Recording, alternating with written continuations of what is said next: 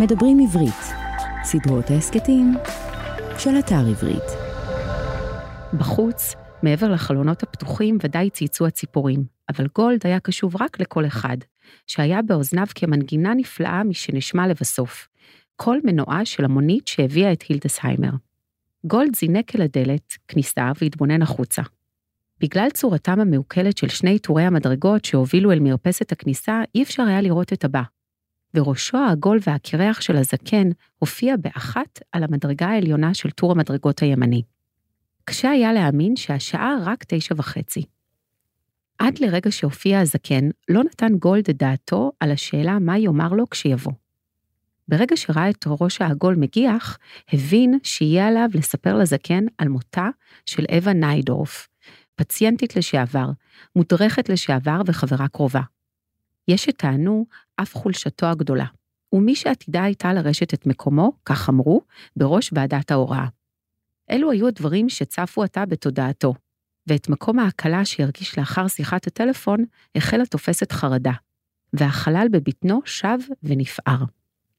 הילדסהיימר פנה אל גולד, שעמד ליד דלת הכניסה, ועל פניו הבעת שאלה ודאגה. גולד מצא שגרונו יבש מאוד, המילים לא באו, לשונו הייתה משותקת, ולבסוף הושיט את ידו בתנועת הזמנה פנימה והוביל את הזקן אחריו. הילדסהיימר הלך בצעדים נמרצים אחר הצעיר, שהובילו אל החדר הקטן והושיט זרועו קדימה כמזמין. ואז נכנס הזקן אל החדר.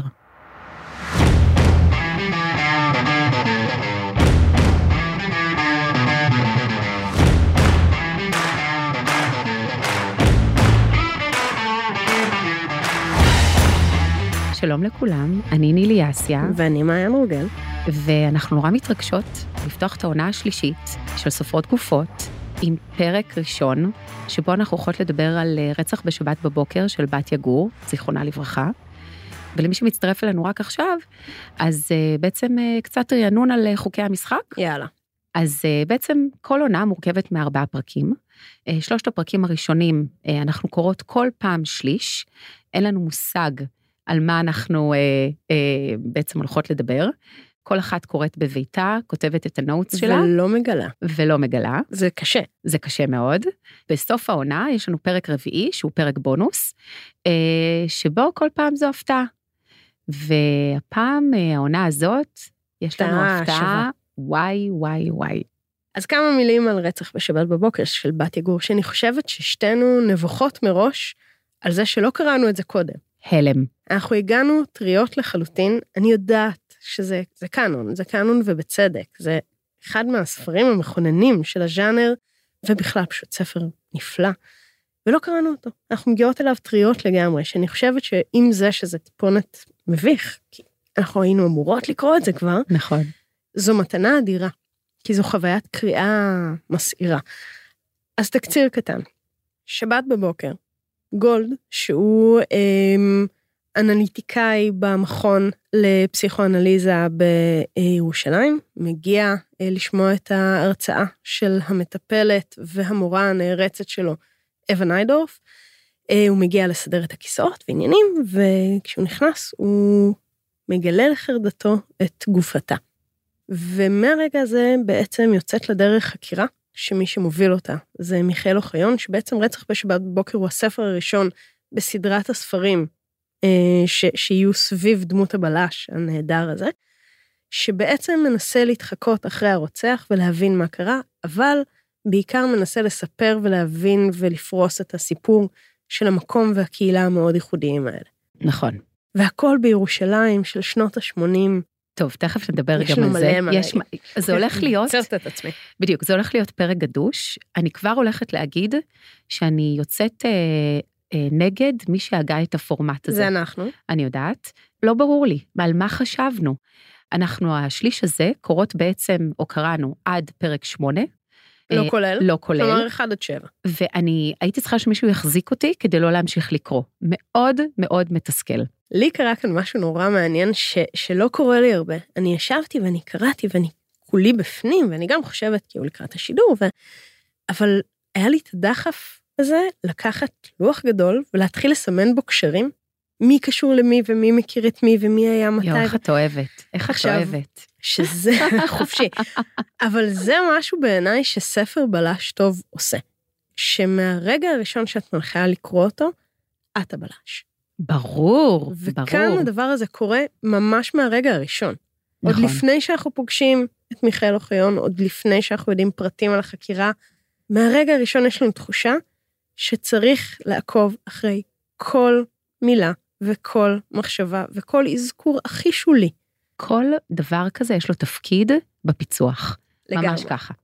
אז אני רוצה להתחיל, קודם כל בכלל, כל כך נהנית מהקריאה, ואת יודעת, יש הרבה פעמים אה, ספרים שהם אה, plot driven, ויש כאלה שזה character driven.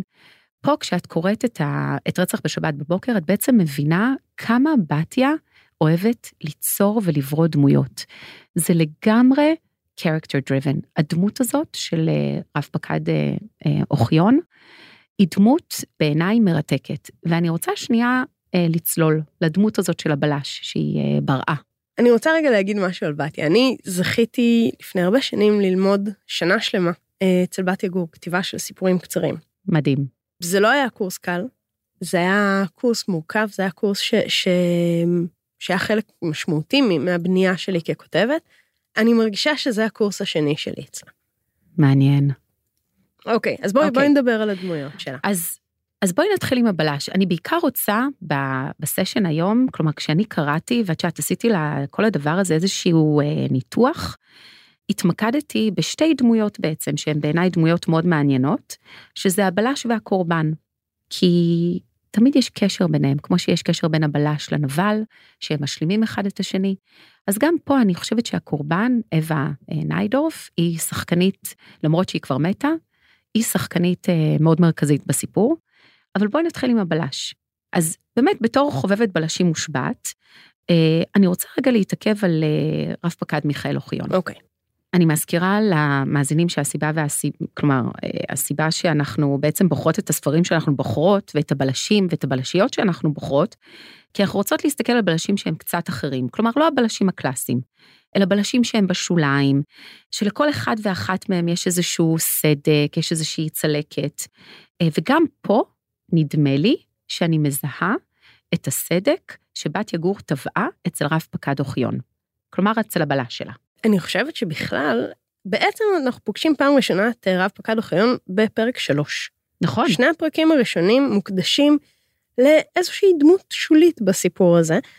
אה, שאת ש- מדברת על גולד. על גולד ש, שהוא, יש הרבה מה להגיד על, המהלך של שני הפרקים הראשונים, אבל אני רוצה להתחיל באמת מהשלישי וממיכאל אוחיון, והמשפט הראשון שבו אנחנו פוגשים את מיכאל אוחיון זה, גם הם רק בני אדם, הסביר לעצמו מיכאל אוחיון, בעודו שומר על הרשת פנים חתומה, כשנתברר לו שסביב השולחן העגול והכבד יושבים אנשי ועדת ההוראה של המכון, ואתה לא באמת שקוף, חזר ושינן בלי מילים.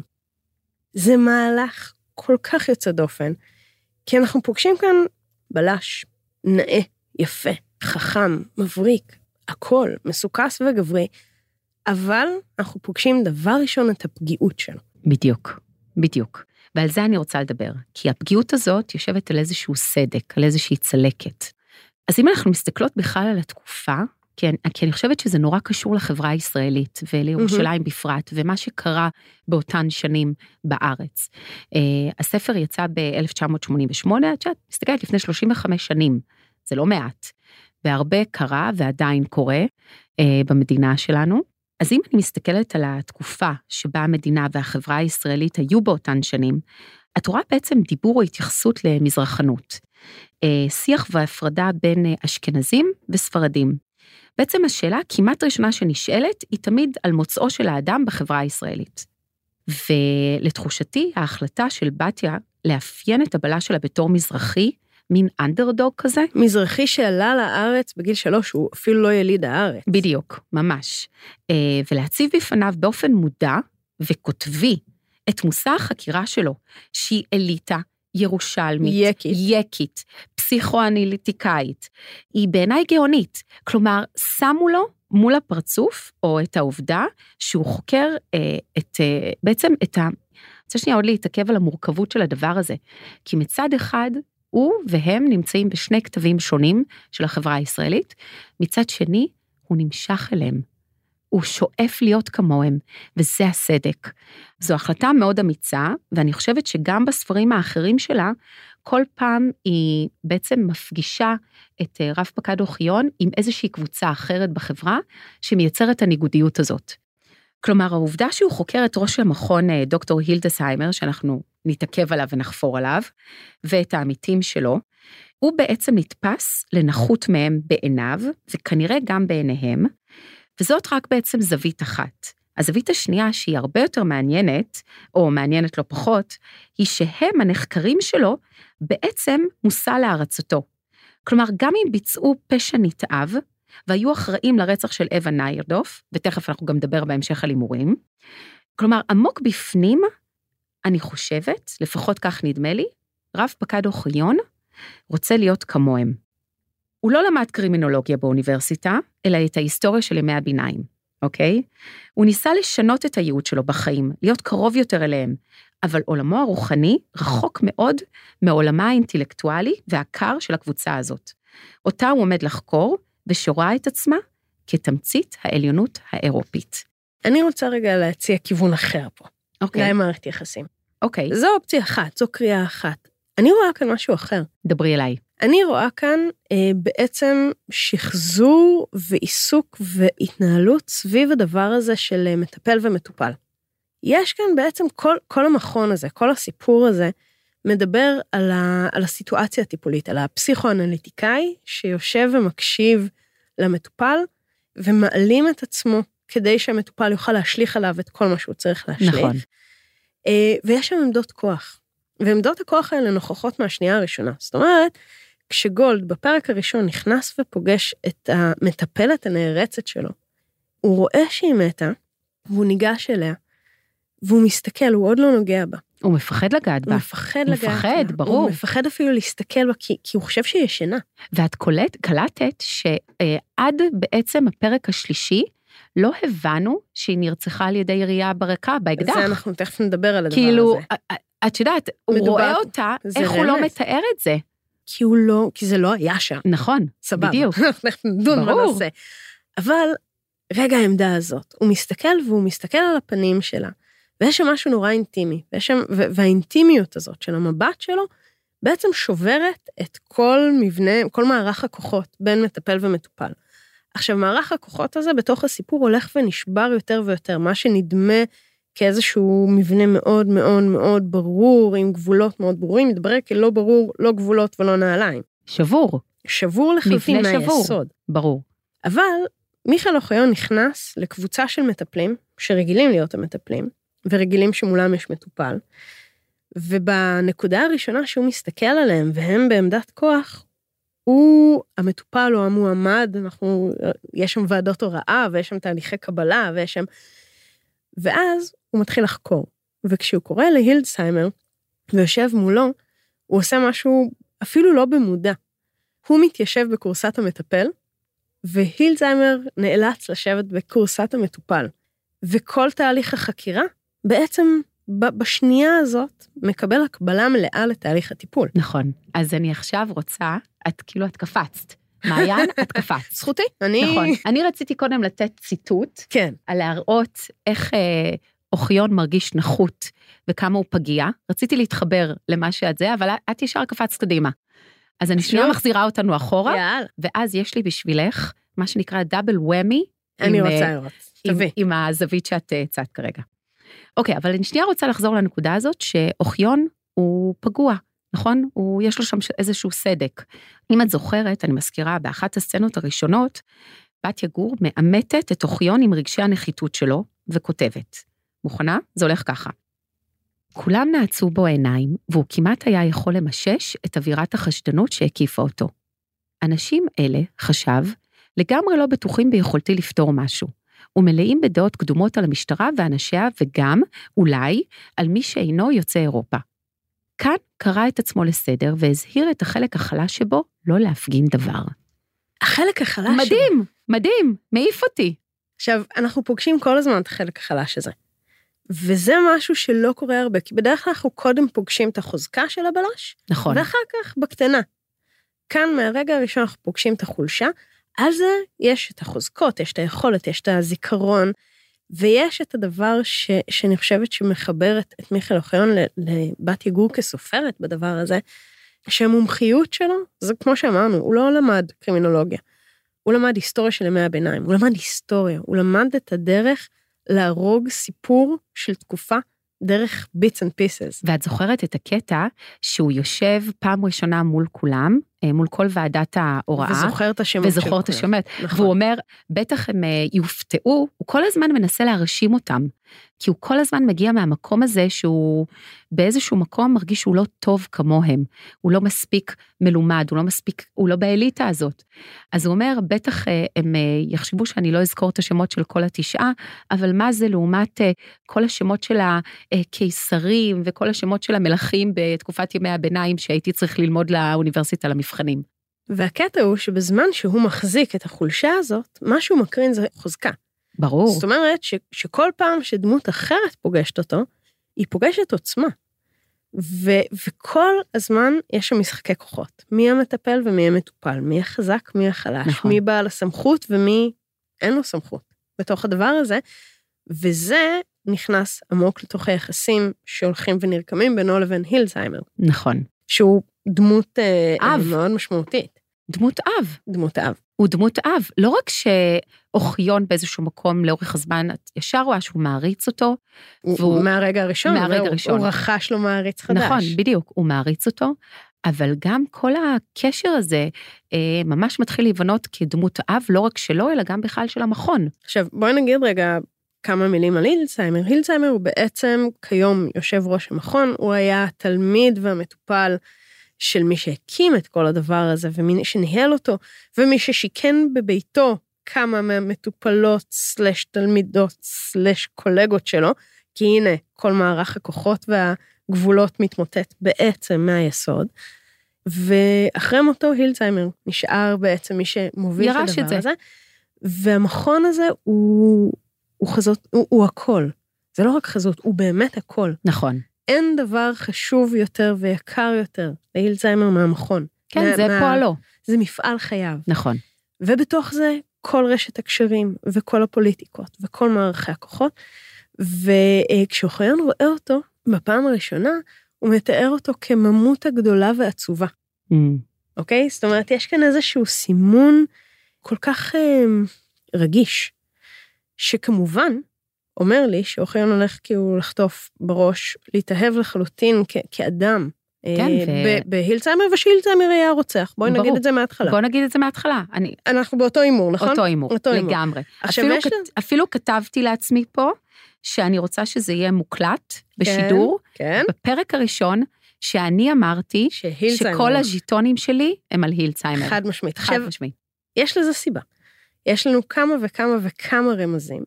הגדול מביניהם, אוקיי? אם לא קראתם, עכשיו יהיה ספוילר. לכו לקרוא. אמ, זה שבשני הפרקים הראשונים אנחנו בעצם אמ, נתקלים בכל הסיפור של גולד, התלמיד והמטופל של אווה ניידורף הנרצחת, ואיך הוא נכנס והוא מוצא את הגופה והוא מסתכל על פניה השלוות והוא בטוח שהיא ישנה, והוא אפילו נוגע ב... עכשיו, את יכולה להסביר לי איך הוא בטוח שהיא ישנה כשהיא נורתה. עם, אקדח. ברקה? עכשיו, כל שני הפרקים האלה, אף אחד לא אומר כלום על אקדח. נכון, אבל אז גולד מזמין את הילצהיימר, והילצהיימר מגיע, ונכנס לבדו אל החדר, והוא יוצא, וגולד מאוד נסער ומאוד מבולבל, ומאוד קשה לו, ובתוך כל הדבר הזה הוא שומע פעמיים את הילצהיימר מזכיר אקדח. בפרק השלישי אנחנו מגלים שהיא נורתה בראשה, ויש חשד, כן התאבדה, לא התאבדה, זה כן, בסוף ברור. מתברר שכמובן לא התאבדה ומישהו ירה בה, האקדח הזה מוצא את דרכו למקום אחר. אנחנו אפילו יודעים של מי האקדח, הוא שייך בעצם לאחד מהעמיתים במכון. יש כאן מלא חשודים, אבל האקדח והירייה לא הוזכרו לפני שהילצהיימר נכנס ויצא מהחדר. נכון. וכאן החשד מסומן עליו. מצביע- ברור, מצביע אבל עליו. אני עוד הייתי יכולה לחשוד שזה רד הרינג, שזו הטעיה. מה ששכנע אותי זה הממותה הגדולה והעצובה, אחד, הערכה של עצמו מעריץ חדש, שתיים, ומערך הכוחות. והמטפל מטופל שכל הזמן מתחלף ביניהם, פעם אחרי פעם, סצנה אחרי סצנה, הם יושבים, וכל פעם מישהו אחר מביניהם נמצא בעמדת המטפל, והשני פורס את סיפור חייו ואת ההיסטוריה שלו, בעצם כמו בחקירה. זאת אומרת, העניין הזה של הטיפול והחקירה מאוד מאוד מאוד מתחברים. ולכן, כיוון שמערכת היחסים של אוחיון איתו היא הכי עמוקה, כיוון שיש לו תפקיד אב, כיוון שהוא ממות הגדולה והעצובה, כיוון שהוא מנטור, מתבקש שליבו של אוחיון יישבר כשיתברר שהילזהיימר הוא הרוצח האמיתי. ברור, הוא בעצם אה, דמות האב שלו תתרסק. וגם יש לנו מניע. נכון. לשמור על המכון. נכון. מכל דבר שהוא. נכון. גם יש את זה שכנראה היה לו רומן אה, עם אבן ניידורף, יש לנו כמה רמזים לזה, כן, כמו כן. זה שהוא יודע לא, איך כל הבית אז, בנוי. אז, אז רגע, שנייה. אוקיי, תעשי סדר. אוקיי, אני עושה סדר. קודם כל, אני רוצה להתייחס לכל המערך הזה של אה, מטפל-מטופל, ולהקבלה שלו של חקירה, mm-hmm. של חקירת רצח. לגמרי. אותו דבר. אותו דבר. אפילו שמתי לב, את שמת לב מה היה נושא ההרצאה של אה, אווה ניידורף? ברור. אוקיי, אז אני רוצה שנייה לדבר על זה. אז אה, בעצם... הוא עושה ההרצאה משוער, כי עד כה אנחנו לא ראינו את ההרצאה. זה, ככה זה פורסם, זה ככה, הטייטל של ההרצאה. זה הטייטל של ההרצאה, אוקיי. אנחנו לא יודעים מה היה כתוב שם. נכון, שזה נכון, מאוד מעניין. נכון, אוקיי. אז הטייטל הוא כמה היבטים בבעיות אתיות ופורנזיות הנוגעות לטיפול האנליטי. עכשיו, תחשבי על זה רגע. אם את מחליפה שתי מילים, אוקיי? Mm-hmm. יכול להיות בקלות תהליך החקירה של הרצח. כלומר, אם את מחליפה את uh, לטיפול האנליטי בחקירת רצח, נושא ההרצאה היה כמה היבטים בבעיות אתיות ופורנזיות הנוגעות בחקירת רצח. כלומר, ההקבלה היא בעיניי היא מדהימה. אין הבדל. אין הבדל, אין הבדל בין טיפול לבין חקירה. אבל זה בין השאר בגלל הגישה של אוחיון, שאומר בעצמו, לא מעניין אותו כרגע אה, עדויות פורנזיות. מעניין אותו להבין את האנשים נכון. ואת הקהילה שבתוכה הדבר הזה קרה, כי הסיפור הוא הכל. נכון, והשלב הבא זה יהיה לגלות את הבעיות האתיות והפורנזיות. בדיוק. עכשיו, גם תראי שכשהוא חוקר, הוא משתמש באותם טקטיקות. אותם, נכון, בדיוק. ב- אז... בשתיקות, בלאפשר, וגם... אז יש... אני מצטטת, יאללה. אוקיי. איש המשטרה השתמש בביטוי כל דבר שעולה על דעתך. אחד הביטויים השגורים בפי מטפלים בתהליך האנליטי. הוא התבונן בחשדנות בפניו של אוחיון וגישש אחר סימן קל של לגלוג, מודעות לפרודיה, אך שום סימן לא נראה. זה בדיוק זה, זה כשהוא בעצם חוקר את גולד. אותו, כן, נותן לו להסתבך לו... עם עצמו, בכיף בדיוק, שלו. בדיוק, וזה מדהים בעיניי, כי בעצם גם ההקבלה הזאת, וגם כל הזמן המשחק הזה של אני חוקר אותך, או אתה מטפל בי, אני מטפל בך, זה בדיוק המשחק הזה שהוא בעיניי סופר מעניין. ונכנס לכאן גם משהו שהילצהיימר אומר. כשהם יושבים לדבר באחד מהסשנים של החקירות סלס שיחות, זאת אומרת די מהר גם מה שקורה ביניהם יוצא החוצה מהגבולות המתבקשים. אה, אילזיימר מדבר על, העניין של ההשלכה, הוא מדבר על זה שהמטפל חייב להישאר עלום, הוא חייב להישאר אה, אה, דף נקי עבור המטופל, כדי שהמטופל יוכל להשליך עליו מתוך עולמו הפנימי. נכון. והוא אומר, וכשאדם נמצא שעות על גבי שעות עם אנשים, שעימם עליו למחוק את צרכיו שלו, להיות מוכן שיאשים אותו בלי הרף בהאשמות שאין להם בסיס במציאות, ויאהבו אותו בשל תכונות שלא היו בו מעולם, מתעורר בו צורך עצום להיות בחברת אנשי מקצוע אחרים. הוא מדבר על טיפול, אבל הוא בעצם מדבר על אוחיון כבלש. זה אותו הדבר. זה אותו הדבר. את יודעת, כי בעצם כשחושבים על טיפול אנליטי, זה סוג של חקירה פנימית של הנפש. זה הרי מה שאנחנו לומדים מהסיפור. וכמו שאמרתי, יש באמת הרבה ממשק בין זה לבין חקירת רצח. אולי אני רוצה להעלות פה איזושהי השערה, גור ניסתה להראות לנו שתפקידו של אוחיון הוא להגיע לפתרון החקירה דרך חקירת הנפש שלו קודם. Hmm. בדומה אגב למה שהיה לנו עם נהדרת, עם שושקוביץ. נכון. את זוכרת? אמרנו, קודם כל... שהסיפור הוא היא. בדיוק. קודם כל, היא צריכה להיכנס שם לכתות, ופה זה הקבלה זה לנפש של אוחיון, ורק אז, אחרי שהיא תשחה בטרנצ'ז, משם יבוא הפיצוח. וגם פה נדמה לי שאולי קודם כל אוחיון צריך לחקור את הנפש שלו, והוא מגיע כבר באיזושהי מודעות של פגיעות ותחושת נחיתות. והוא מגיע, מגיע למטפל המושלם. בדיוק. ושוב, תמצא. ולכן ניל זיימר היה נכון, רוצח, זה ברור, כזה ברור. obvious. ברור, אני זה הכי obvious. למרות שאני, את יודעת, אני סומכת מספיק על בתיה כדי לדעת אבל זה לא יהיה, מצב שנחטוף. מצד אחד זה הכי obvious, מצד שני זה לא קל מדי. לא יודעת, יכול להיות שיש שם עוד מעורבים, אנחנו לא יודעות מה הולך, טוב, אבל אבל אנחנו עוד לא בהימורים, אנחנו עוד לא בהימורים. אנחנו מזמן בהימורים, בואי. טוב. אוקיי, אבל אני רוצה שנייה אבל לדבר על אווה ניידוף. רגע, אוקיי? לפני אבנייד. אוקיי. אני רוצה רגע לדבר על זה שבעצם, כמו שמיכאל אוחיון אה, אה, הולך וחוקר ובונה את רשת הדמויות, וכמו ה- כל ההקבלה הזאת וכל הצורך ללכת לנבור פנימה, הדבר הזה הוא חלק מהאומנות של בת יגור בבניית הספר. זאת אומרת, יש כאן הקבלה כל הזמן בין איך מיכאל אוחיון חוקר ואיך בת יגור כותבת. Mm, מעניין. והדבר הזה נורא מגניב, כי יש כאן חופש בתוך, ה, בתוך הספר, חופש מבני שאנחנו לא פוגשות הרבה. נכון. זה, זה באמת, זה חופש אה, שיש לאומנים. זה לא רק זה, זה גם הקצב. שימי לב יש שם שהקצב, נשימה, הכל משתהה, הכל... יש זמן. יש זמן. יש זמן ללכת לאיבוד בתוך האסוציאציות ובתוך הזיכרונות בדיוק. ובתוך ההקשרים, בין הדמויות. מהמם. כמו שאוחיון קופץ לשאול קודם את גולד ואחר כך את הילזיימר ועובר מאחד לשני ונע ואותו דבר. זאת אומרת, הפרקים עוברים בין התודעות של הדמויות השונות, בין פרטי מידע שונים, בין זמנים, אה, באופן שהוא לא מובנה והוא לא תבניתי, והוא לא דידקטי, הוא זורם. יש בו משיכות מכחול של, של אומנית. כן. ו... וזה מאוד מחובר לדרך האסוציאטיבית שאוחיון חוקר בה, אותה בנייה של רשת, ולכן גם זה מחבר אותנו מאוד לאוחיון, כי, כי אנחנו בעצם בפור. אנחנו יודעות דברים שאוחיון עוד לא יודע. נכון, יש שם עניין של פערי מידע, שהיא בעצם, אה, שאנחנו מכירות אה, את הטריק הזה, הרבה פעמים אה, סופרים משתמשים בזה, או סופרות שמחליטים, אוקיי, ניתן לקוראים קצת יותר, אבל באותה נשימה גם אוחיון בטוח מחזיק משהו שאנחנו לא יודעות. אוחיון מחזיק את היכולת לחבר את החוטים שאנחנו לא נכון. עד הסוף יודעות. נכון, כי כי- זה הזיכרון וההקשבה שלו, ובגלל זה גם רציתי לעשות עץ קשרים, כי ברגע שאוחיון יודע כל אחד מה השם שלו, אני מבינה שאני חייבת לדעת כל אחד מה השם שלו. ולא רק מה. השם שלו, גם איזה סיגריה הוא מעשן. הכל. הכל. שימי לב את ההבחנה בין סיגריה לסיגריה למקטרת. למקטרת זה משהו ל- אחר. מקטרת זה עולם אחר, ברור שהאב הרוחני והאבא של המכון יעשן מקטרת. ושאוחיון יעשן נובלס נובלס מצ'וקמקות מצ'וקמק- שמתקפלות לו מאוחות, בכיס. כן. מאוחות, ברור. ויציע את זה לגולד או למי הוא שם הציע, והוא יסתכל בבעתה. כאילו, איך הוא יכול, ויש את אלה שמעשנות את ה... אה, איך קוראים לה? שמעשנת אה, סולד קוראים לה, כן. סיגר, סיגריות חומות כאלה ארוכות.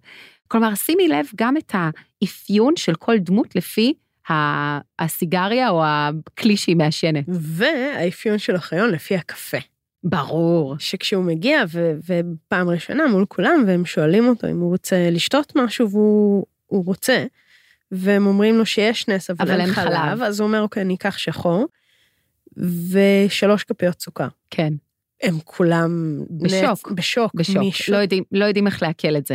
שכאן, עוד פעם, יש לנו את- השיחה הזאת על, על אה, בלשים וסוכר. נכון. ובלשים, יש כאן עניין של בלשים ומתוקים, לא, ובלשים וגם, ואוכל. וגם יש את אה, מה שאימא שלו אמרה לו, נכון. אל תהיה אה, רזה עם מחשבות אה, רעות, או מסוג האנשים הרזים האלה עם המחשבות הרעות. כי בעצם כאן, מי שלא אוכל, אוכל.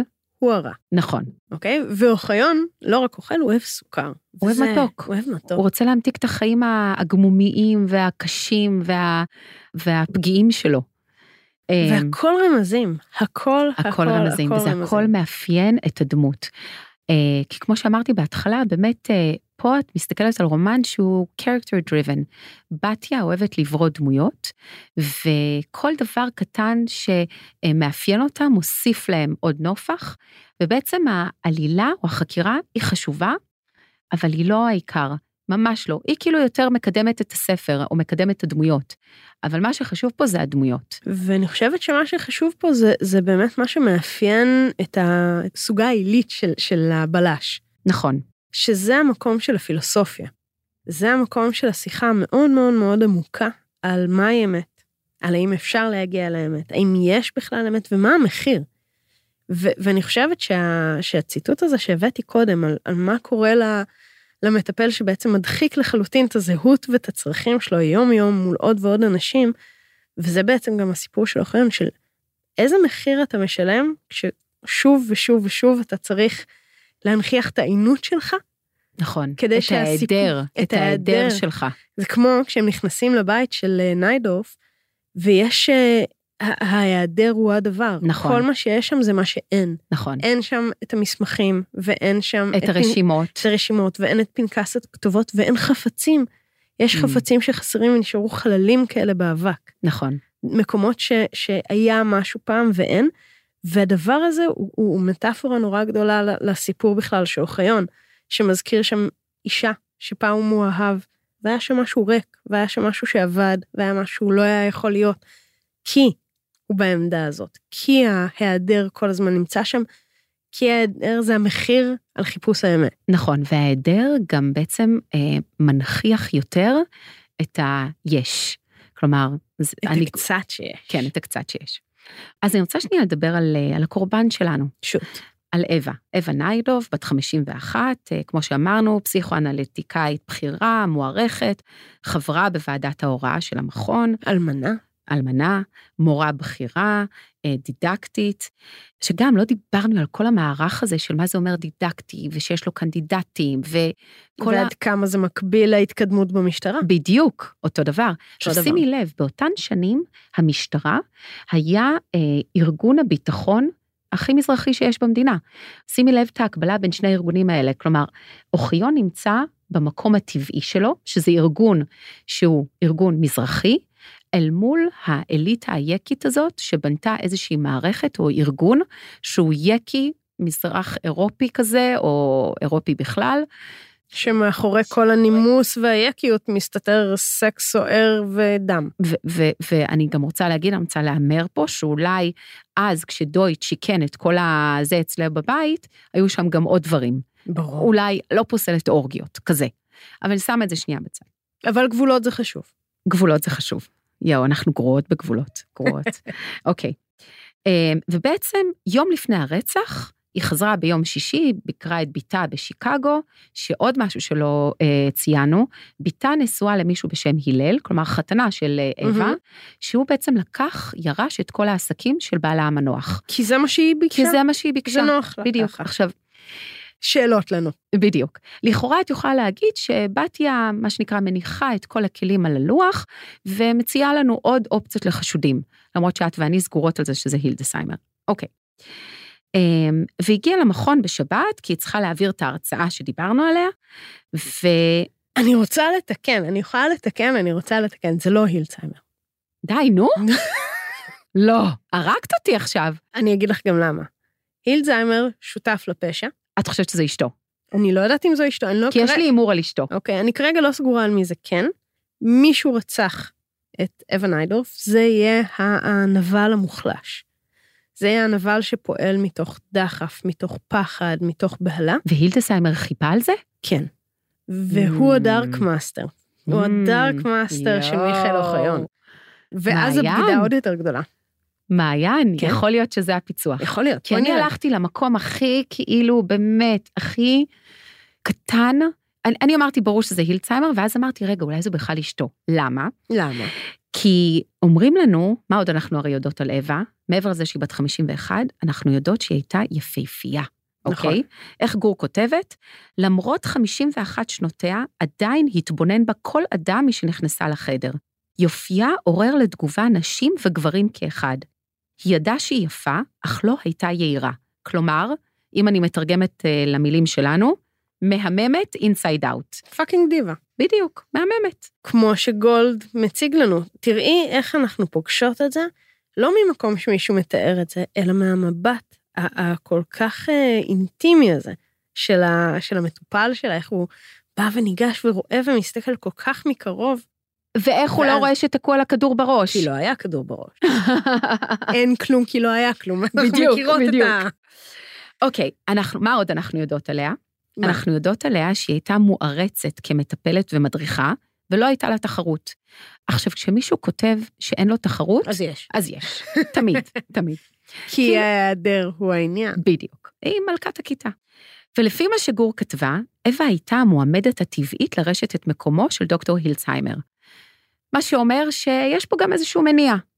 Um, עכשיו, את יודעת, היא גם הייתה דיבה, גם מלכת הכיתה, גם אנחנו יודעות שלדוקטור הילצהיימר יש חולשה אליה. יש להם רומן, בואי, להם הוא רומן. יודע איפה חדר השינה שלה, הוא יודע כל. דבר מה נמצא, באיזה מגירה, ו- בואי. ואיפה היא מחזיקה את הרשימות ואת הספר טלפונים, הכל הוא יודע. ברור שיש שם יותר. אני לא יודעת אם זה רומן רומן, יחסי... רומן. רומן? לא רומן. יחסי אב-בת כזה? לא יודעת. Why לא not יודעת. both? לא יודעת. לא, זה כבר... אה, טוב, מכון אה, לפסיכואנליזה, בואי, זה זה חייב להיות זה חייב משהו להיות. פרוידיאני באיזשהו שלב. חייב להיות משהו פרוידיאני, אני איתך על זה במיליון אחוז. עכשיו אני כאילו חושבת על אשתו של דוקטור הילדסהיימר, שהיא מתוארת כנאצית, אוקיי? נאצית. Bitch מהגיהנום. נכון. ואיך אה, בתיה גור כותבת? היא נראתה כאילו לא השתתפה מעולם במרוץ אחר גיל או יופי. לא, קראתי את זה וצחקתי בקול, באמת. Priceless. זה priceless, priceless. זה מעולה. עכשיו, אני יודעת שעוד מוקדם להריץ הימורים, למרות שאנחנו מריצות כל הזה, אבל מרגיש לי בבטן שהכי obvious זה שהוא איכשהו היה מעורב ברצח או אשתו. כלומר, יכול להיות שאשתו רצחה את התחרות, אוקיי? כי אין מה לעשות, היא מקנאה וזה חזק ממנה, ואיכשהו דוקטור הילדסהיימר מחפה על זה. או שהוא בעצם זה שרצח. אני אגיד ככה, ההימור שלי אומר שהכל הוא in-house, הכל קשור למכון, הכל קשור למכון כי אנחנו מקבלים את זה מהרגע הראשון. כל פעולה שנעשית בתוך הסיפור זה לקחת מקומות שהם סגורים, תחומים, שמורים, ולפרוץ אותם. זה קורה במשרד של, של ניידורף ו- והגוף שלה, נכון. זה קורה במכון עצמו, שפתאום... לא, אבל במשרד של... נ- לא, זה היה המשרד של פרומה. סליחה, במשרד של פרומה, שם כן. יושבת ניידורף, אבל נכון.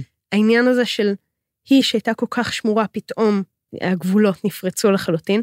המכון, שגולד מסתכל באימה איך המקום השמור והנעול והתחום והבית הזה, הדלת שלו נפרצה וכל השוטרים האלה נכנסים פנימה, נכון. זה הבית שלה, של ניידורף, שהיה כל כך שמור ותחום וסגור, ונכנסים פנימה, גם השוטרים, אבל גם פורץ דרך החלון. זאת אומרת, כל הזמן הפעולה היא הכניסה למקום השמור. נכון. המקום השמור הוא המכון. הכל זה המכון נכון. באיזשהו מקום. אגב, את זה יודעת שלא. התייחסנו, סליחה שאני זה, כן. לכל הגלריית תמונות שתלויה שמה, ולזו שנפלה. ולזו שנפלה, שהיא המתאבדת. המתאבדת. יש. לנו, יש לנו הרבה הרבה מה לדבר, זה כל אין כך סופי. הרבה, זה אין סוף. אבל אנחנו עוצרות כאן. אנחנו אומרות, אוקיי, זה שליש, ההימור שלנו כרגע זה על הילזיים. רגע, יש לי פה עוד אה, הימורים. יאללה, אוקיי. תני עוד הימורים. אוקיי, קודם כל, גופות, אוקיי? אני לא חושבת שתהיה עוד גופה. גם אני לא. איזה קטעים? ממש. לפעמים צריך רק אחת. לפעמים צריך רק אחת, בדיוק. אז בעצם היה לנו את אווה, שזו גופה אחת, וזה מרגיש לי כמו תבנית בלשית קלאסית, אה, נוסח ספריה של אגתה קריסטי, ש- וגם שבתיה גור מתייחסת לזה, זה יש כאן בדיוק. הרבה אינטרטקסטואליות. המון, המון, המון, ובדיוק, לפעמים צריך רק גופה אחת. אני גם לא חושבת שיהיו עוד גופות. גם הרצח כאן הוא רצח נקי. כלומר, זה לא כן. רצח שסביב האקט עצמו. זה לא הנקודה. הנקודה היא המכון, הנקודה היא המכון, בדיוק, זה הסיפור. ולכן זה לא אשתו של הילזיימר, את רואה? זה לא היא. זה לא היא. זה לא, לא לא. זה לא היא. זה לא היא. זה קל מדי. זה, לא היא. אלגנטי. זה הוא, זה הוא. הוא פלוס, פלוס מישהו? פלוס מישהו. אז זהו, אז, אז יש לי פה את הנקודה הזאת של החשודים. התלמיד שלו. צריך תלמיד. אני רוצה לדעת מי התלמיד של הילזיימר, והוא יהיה הרוצח. מה, לב, אה, מי היה התלמיד שלו? שאלה טובה. שאלה אוקיי. טובה, אוקיי. אז יש לנו חשודים. אנחנו יודעות בעצם איך זה, נכון? כל אחד הוא בעצם חשוד. חברי הוועדה, קנדידטים, אה, בעל האקדח, אולי החתן ג'ו, הזה שלה, הלל. הזה, כאילו גם פייר גיים. אבל אני מרגישה שכמו שהיה לנו את ה... וחווה, כן, שעובד, שהיא קנדידטית, נכון, ושעובדת בבית החולים לחולי נפש נכון. מעבר לרחוב, בעד- שם נמצא האקדח בבוקר המשמרת שלה. בדיוק. בול. אוקיי, גם יש היא. לנו, יש לנו יש לא לנו מעט. מספיק חשודים, אבל אנחנו יודעות על מי להסתכל. בדיוק. אנחנו אמ, נחטוף בראש, נכון? אני לא יודעת, אני לא יודעת, אני לא בטוחה, כי זה פשוט כל האצבעות. מופנות להילצהיימר, זה טוב. הוא. אנחנו נגלה. אמ, אבל לא יודעת. ההשערה היחידה שאני יכולה אולי להעלות, זה שאולי כמה מחברי ה... אה, ביחד? ביחד. זה הדבר היחיד, ואז הילצהיימר מחפה עליהם. כי אם הוא. הוא יחשוף אותם, אז בעצם הוא הלך יחשוף, המכון. הלך המכון וזה מפעל חייו. זה הדבר היחיד זה מעניין, שאני יכולה להתפשר. זה מעניין. עכשיו, השאלה הבאה שאני רוצה לשאול אותך זה, מה יקרה עם אוחיון? אני, אני חייבת להגיד שאני קצת falling for him. אל תפתחי עליי עוד פעם עיניים פעורות, די, די, די. נכון, הוא מעשן נובלס ונשר מאוניברסיטה, אבל יש פה משהו גברי קצת, ומאופק ו- ופגוע. הוא מהמם. הוא מהמם. וגברים רגישים זה תמיד ה soft spot שלי. Legit, legit. ואני תוהה כן, אם הוא ימשיך להריץ את הקבוצה היקית הזאת, אחרי שהוא יחשוף את האמת מאחורי מי רצח את אווה ניידורף. אין לי תשובה. אין לי תשובה, כי, כי אני, אני מסתכלת על מה יקרה לו אחרי הסיפור עם הילדסהיימר, ואני חושבת בספר שחלק, הבא כאילו? באופן, כ- כאדם, כדמות, מהמם. כי אני חושבת שאת יודעת, יש שם איזשהו רגע נורא משמעותי. מסתכל על הדמות הנערצת הזאת, דמות האב הזאת, ודמות האב הזאת תתפורר מולו. ברור, תהיה שם בגידה. נורא גדולה. תקרוס. וזאת תהיה ההתבגרות שלו. אגב, אנחנו יודעות אם לאוחיון יש אבא? לא, וזה לא סתם כי אנחנו יודעות ש... יש לו אימא, אנחנו אנחנו... יודעות שיש לו אימא, ואנחנו יודעות שאצל בתיה ינגור, מה שחסר הוא מה שרלוונטי. בדיוק. ההיעדר הוא היש. יס.